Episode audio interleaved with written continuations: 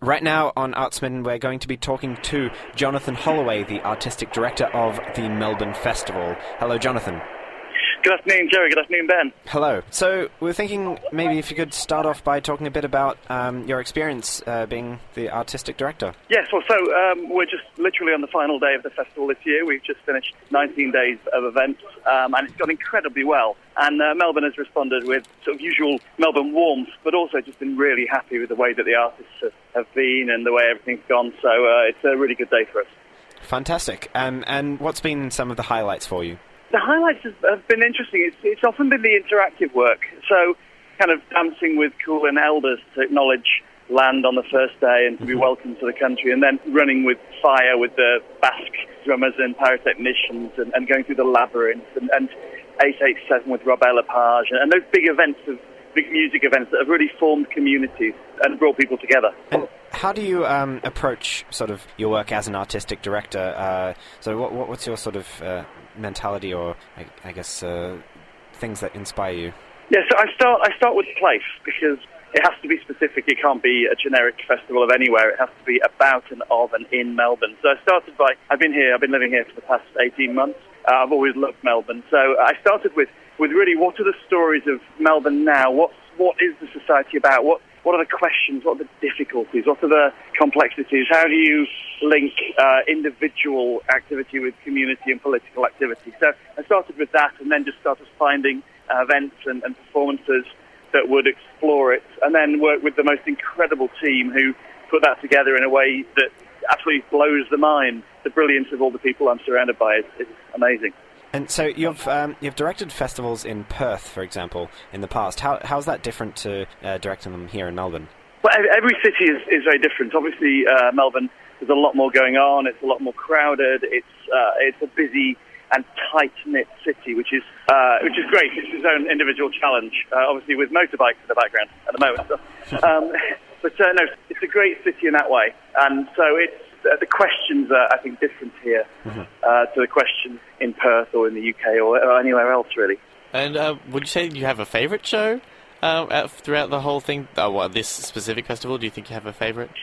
I, I, oh, it's, it's, very different. I don't want. I don't like the favourite thing. Although I, I, did literally just go through the labyrinth for a second time, and that, that's incredible. But um, no, I mean, I, I've really enjoyed the way the audience has responded to the shows. Actually, I've, I've enjoyed uh, because I've seen most of the shows before, but watching an audience react is really exciting. It's a, it's almost a show in itself. So my my favourite thing has been the way that the city of Melbourne, the whole city, has kind of responded to the festival. So you say that you've um, been living here for the past 18 months. Uh, do you have plans to sort of continue on and, and, do the festival again next year?